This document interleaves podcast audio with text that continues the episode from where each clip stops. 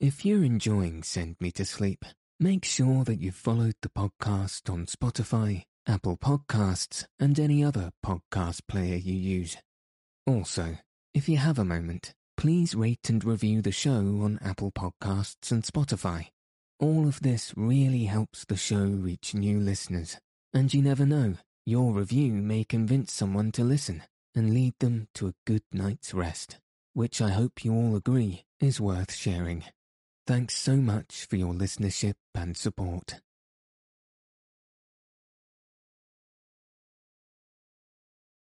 Good evening.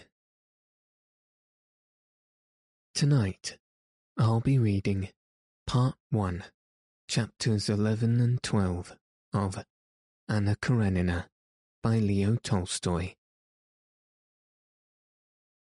So let your eyes fall heavy and your breath soften as we settle in for a peaceful night's sleep.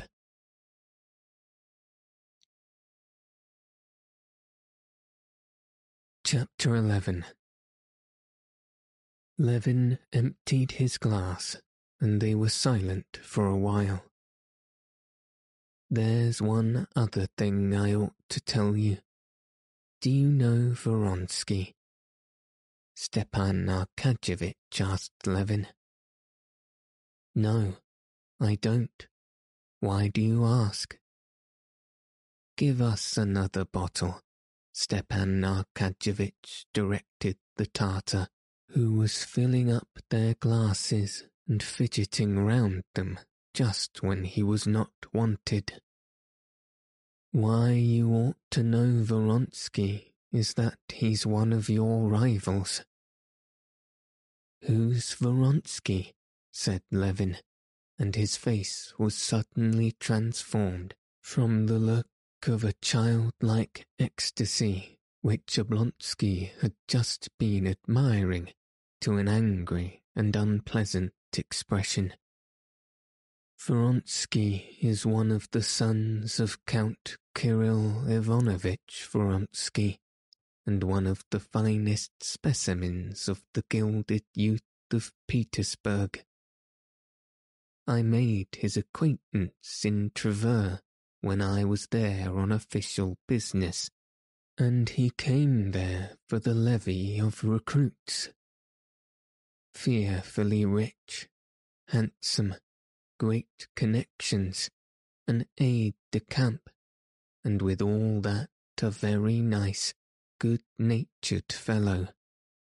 But he's more than simply a good-natured fellow, as I've found out here. He's a cultivated man too, and very intelligent. He's a man who'll make his mark Levin scowled and was dumb. Well, he turned up here soon after you'd gone, and as I can see, he's over head and ears in love with Kitty. And you know that her mother. Excuse me, but I know nothing, said Levin, frowning gloomily. And immediately he recollected his brother Nikolai and how hateful he was to have been able to forget him. You wait a bit, wait a bit, said Stepan Arkadyevitch, smiling and touching his hand. I've told you what I know, and I repeat that in this delicate and tender manner as far as one can conjecture. I believe the chances are in your favour. Levin dropped back in his chair. His face was pale. But I would advise you to settle the thing as soon as may be, pursued Oblonsky, filling up his glass. No, thanks. I can't drink any more, said Levin, pushing away his glass. I shall be drunk. Come, tell me how you are getting on, he went on, obviously anxious to change the conversation. One word more. In any case, I advise you to settle the question soon. Tonight, I don't advise you to speak, said Stepan Arkadyevitch. Go round tomorrow morning, make an offer in due form, and God bless you. Oh, do you still think of coming to me for some shooting? Come next spring, do, said Levin. Now his whole soul was full of remorse that he had begun this conversation with Stepan Arkadyevitch. A feeling such as his was profaned by talk of the rivalry of some Petersburg officer, of the supposition and the counsels of Stepan Arkadyevitch. Stepan Arkadyevitch smiled. He knew what was passing in Levin's soul. I'll come some day, he said but women, my boy, they're the pivot everything turns upon. Things are in a bad way with me, very bad, and it's all through women. Tell me frankly now, he pursued, picking up a cigar and keeping one hand on his glass. Give me your advice. Why, what is it? I'll tell you. Suppose you're married. You love your wife, but you're fascinated by another woman. Excuse me, but I'm absolutely unable to comprehend how. Just as I can't comprehend how I could now, after my dinner, go straight to a baker's shop and steal a roll. Stepan Arkadyevitch's eyes sparkled more than usual. Why not? A roll will sometimes smell so good one can't resist it. Himmlisch ist, wenn ich bezwergen. Meinen Itzresch Bücher aber doch wenn's nicht gelungen.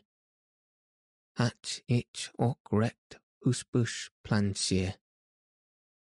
As he said this, Stepan Arkadyevitch subtly smiled. Levin, too, could not help smiling. Yes, but joking apart, resumed Stepan Arkadyevitch, you must understand that the woman is a sweet, gentle, loving creature, poor and lonely, and has sacrificed everything. Now, when the thing's done, don't you see, can one possibly cast her off, even supposing one parts from her so as not to break up one's family life, still, can one help feeling for her, setting her on her feet, softening her lot? Well, you must excuse me there. You know to me all women are divided into two classes. At least no. Truer to say, there are women and there are. I've never seen exquisite fallen beings, and I never shall see them. But such creatures as that painted Frenchwoman at the counter with the ringlets are vermin to my mind, and all fallen women are the same. But the Magdalene. Ah, drop that. Christ would never have said those words if he had known that they would be abused. Of all the gospel, those words are the only ones remembered. However, I'm not saying so much what I think as what I feel. I have a loathing for fallen women. You're afraid of spiders, and I of these vermin. Most likely you've not made a study of spiders and don't know their character, and so it is with me. It's very well for you to talk like that. It's very much like that gentleman in Dickens who used to fling all difficult questions over his right shoulder.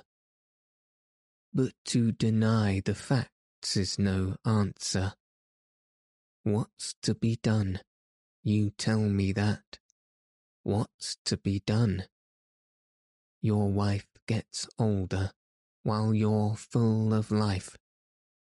Before you've time to look round, you feel that you can't love your wife with love, however much you may esteem her. And then all at once love turns up, and you're done for done for. Stepan Arkadyevitch said with weary despair. Levin half smiled. Yes, you're done for, resumed Oblonsky. But what's to be done? Don't steal rolls. Stepan Arkadyevitch laughed outright. Oh, moralist. But you must understand, there are two women. One insists only on her rights, and those rights are your love, which you can't give her, and the other sacrifices everything for you and asks for nothing. What are you to do? How are you to act? There's a fearful tragedy in it. If you care for my profession of faith as regards that, I'll tell you that I don't believe there was any tragedy about it, and this is why. To my mind, love, both the sorts of love which you remember Plato defines in his banquet, served as the test of man. Some men only understand one sort, and some only the other. And those who only know the platonic love have no need to talk of tragedy. In such love there can be no sort of tragedy. I'm much obliged for the gratification my humble respects. That's all the tragedy. And in platonic love there can be no tragedy, because in that love all is clear and pure, because at that instant Levin recollected his own sins and the inner conflict he had lived through, and he added unexpectedly. But perhaps you are right. Very likely. I don't know. I don't know. It's this, don't you see, said Stepan Arkadyevitch. You're very much all of a piece. That's your strong point and your failing. You have a character that's all of a piece, and you want the whole of life to be of a piece too. But that's not how it is. You despise public official work because you want the reality to be invariably corresponding all the while with the aim. And that's not how it is. You want a man's work, too, always to have a defined aim, and love and family life always to be undivided. And that's not how it is. All the variety, all the charm, all the beauty of life is made up of light and shadow. Levin sighed and made no reply. He was thinking of his own affairs and did not hear Oblonsky.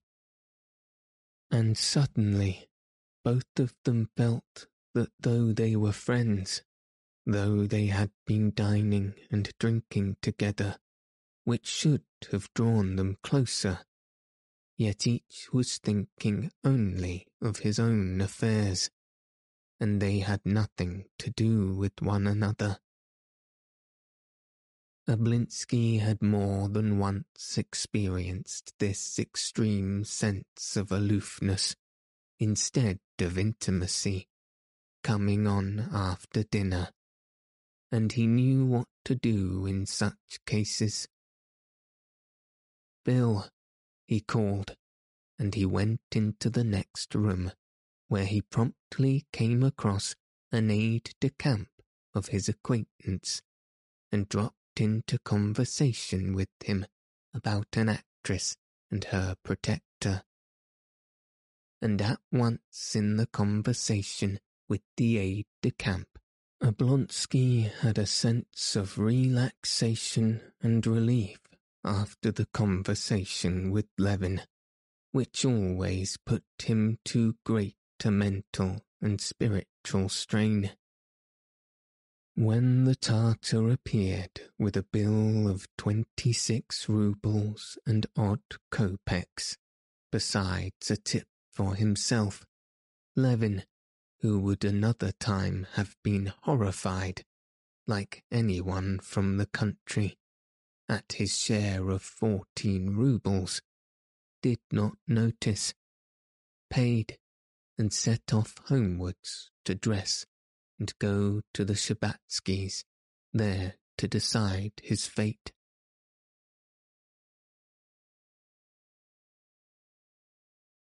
Chapter 12 The young Princess Kitty Shtcherbatskaya was eighteen.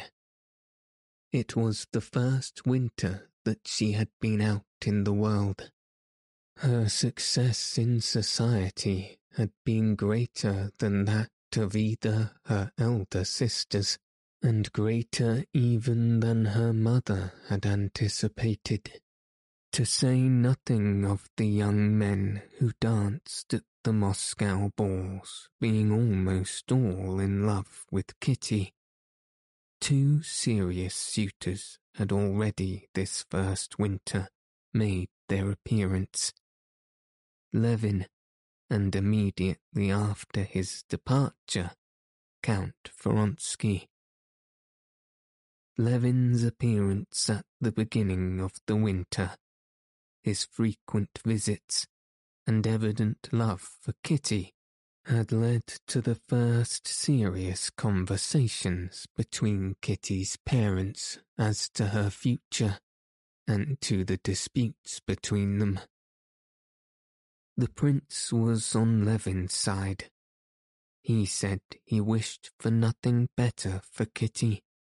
The princess, for her part, going round the question in the manner peculiar to women, maintained that Kitty was too young, that Levin had done nothing to prove that he had serious intentions, that Kitty felt no great attraction to him and other side issues. But she did not state the principal point, which was that she looked for a better match for her daughter, and that Levin was not to her liking, and she did not understand him. When Levin had abruptly departed, the princess was delighted and said to her husband triumphantly, You see, I was right. When Vronsky appeared on the scene, she was still more delighted, confirmed in her opinion that Kitty was to make not simply a good, but a brilliant match. In the mother's eyes, there could be no comparison between Vronsky and Levin. She disliked in Levin his strange and uncompromising opinions, and his shyness in society, founded, as she supposed, on his pride and his queer sort of life, as she considered it, absorbed in cattle and peasants. She did not very much like it that he, who was in love with her daughter, had kept coming to the house for six weeks, as though he were waiting for something, inspecting, as though he were afraid he might be doing them too great an honour by making an offer, and did not realize that a man who continually visits a house where there is an unmarried girl is bound to make his intentions clear. And suddenly, without doing so, he disappeared. It's as well he's not attractive enough for Kitty to have fallen in love with him, thought the mother. Vronsky satisfied all the mother's desires. Very wealthy, clever, of aristocratic family, on the high road to a brilliant career in the army and at court, and a fascinating man. Nothing better could be wished for. Vronsky openly flirted with Kitty at balls, danced with her, and came continually to the house. Consequently, there could be no doubt of the seriousness of his intentions. But, in spite of that, the mother had spent the whole of that winter in a state of terrible anxiety and agitation. Princess Shtcherbatskaya had herself been married thirty years ago. Her aunt arranged the match. Her husband, about whom everything was well known beforehand, had come, looked at his future bride, and been looked at. The matchmaking aunt had ascertained and communicated their mutual impression. That impression had been favourable. Afterwards, on a day fixed beforehand, the expected offer was made to her parents and accepted. All had passed very simply and easily. So it seemed, at least, to the princess. But over her own daughter she had felt how far from simple and easy is the business, apparently so commonplace, of marrying off one's daughter. The panics that had been lived through, the thoughts that had been brooded over, the money that had been wasted, and the disputes with her husband over marrying the two elder girls, Daria and Natalia. Now, since the youngest had come out, she was going through the same terrors, the same doubts, and still more violent quarrels with her husband than she had over the elder girls. The old prince like all fathers indeed, was exceedingly punctilious of the score of the honour and reputation of his daughters. He was irrationally jealous over his daughters, especially over Kitty, who was his favourite. At every turn, he had scenes with the princess for compromising her daughter The princess had grown accustomed to this already with her other daughters, but now she felt that there was more ground for the prince's touchiness. She saw that of late years much was changed in the manners of society, that a mother's duties had become still more difficult. She saw that girls of Kitty's age formed some sort of clubs, went to some sort of lectures, mixed freely in men's society, drove about the streets alone. Many of them did not curtsy, and, what was the most important thing, all the girls were firmly convinced that to choose their husband was their own affair and not their parents. Marriages aren't made nowadays as they used to be, was thought and said by all these young girls, and even by their elders. But how marriages were made now, the princess could not learn from anyone the French fashion of the parents arranging their children's future was not accepted. It was condemned.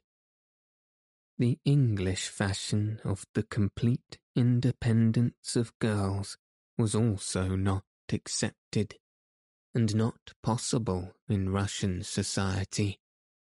The Russian fashion of matchmaking by the offices of intermediate persons was for some reason considered unseemly. It was ridiculed by everyone and by the princess herself. But how girls were to be married and how parents were to marry them, no one knew. Everyone with whom the princess had chanced to discuss the matter said the same thing. Mercy on us, it's high time in our day to cast off all that old-fashioned business. It's the young people who have to get married, and not their parents, and so we ought to leave the young people to arrange it as they choose.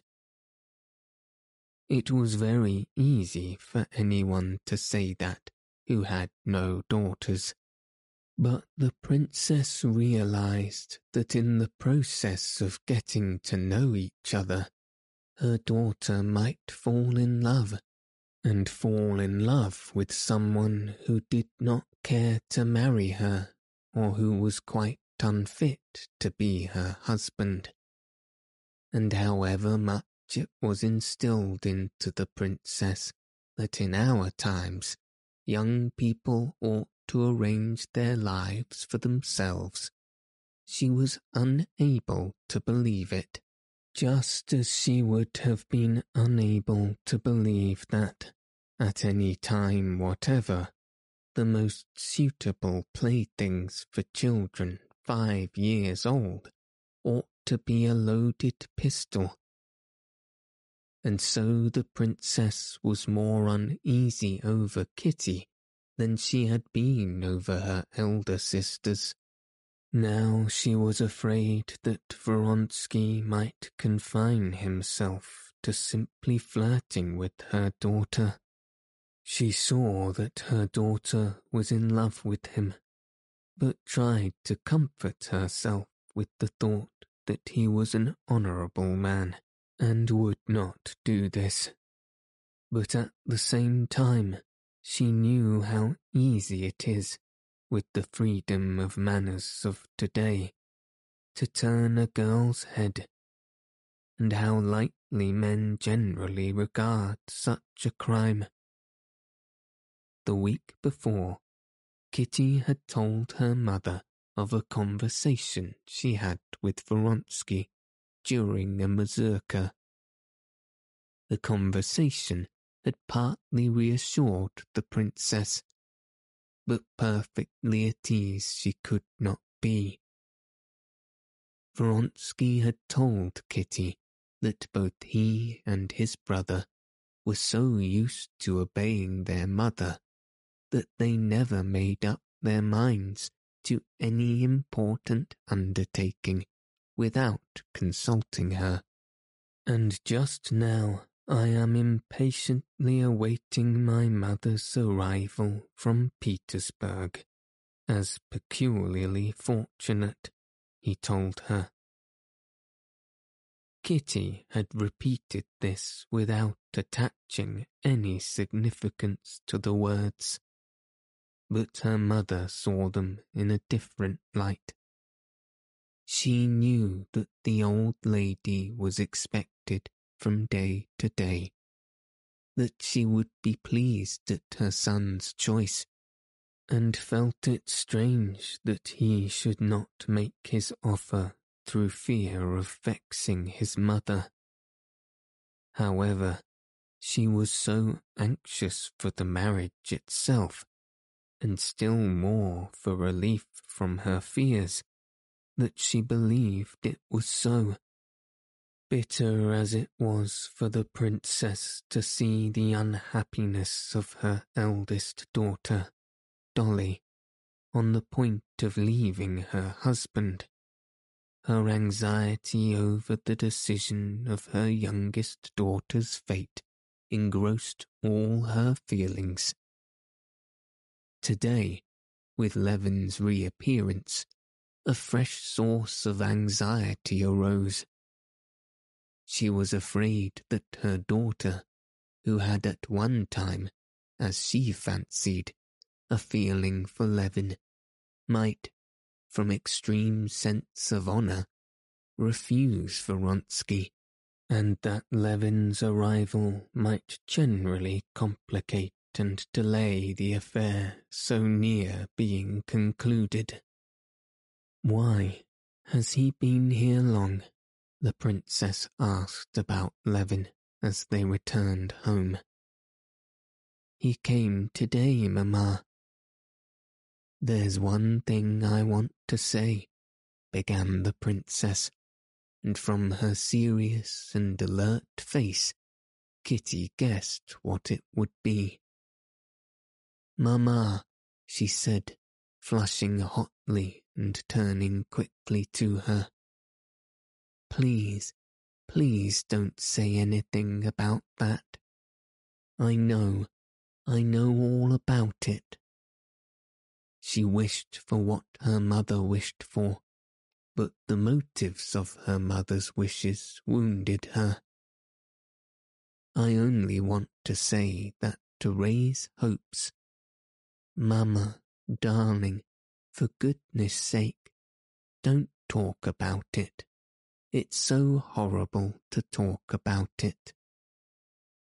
I won't, said her mother, seeing the tears in her daughter's eyes. But one thing, my love. You promised me you would have no secret from me. You won't. Never, mamma. None, answered Kitty, flushing a little and looking at her mother straight in the face. But there's no use in my telling you anything, and I, I, if I wanted to, I don't know what to say or how. I don't know. No, she could not tell an untruth with those eyes, thought the mother, smiling at her agitation and happiness. The princess smiled that what was taking place just now in her soul seemed to the poor child so immense and so important.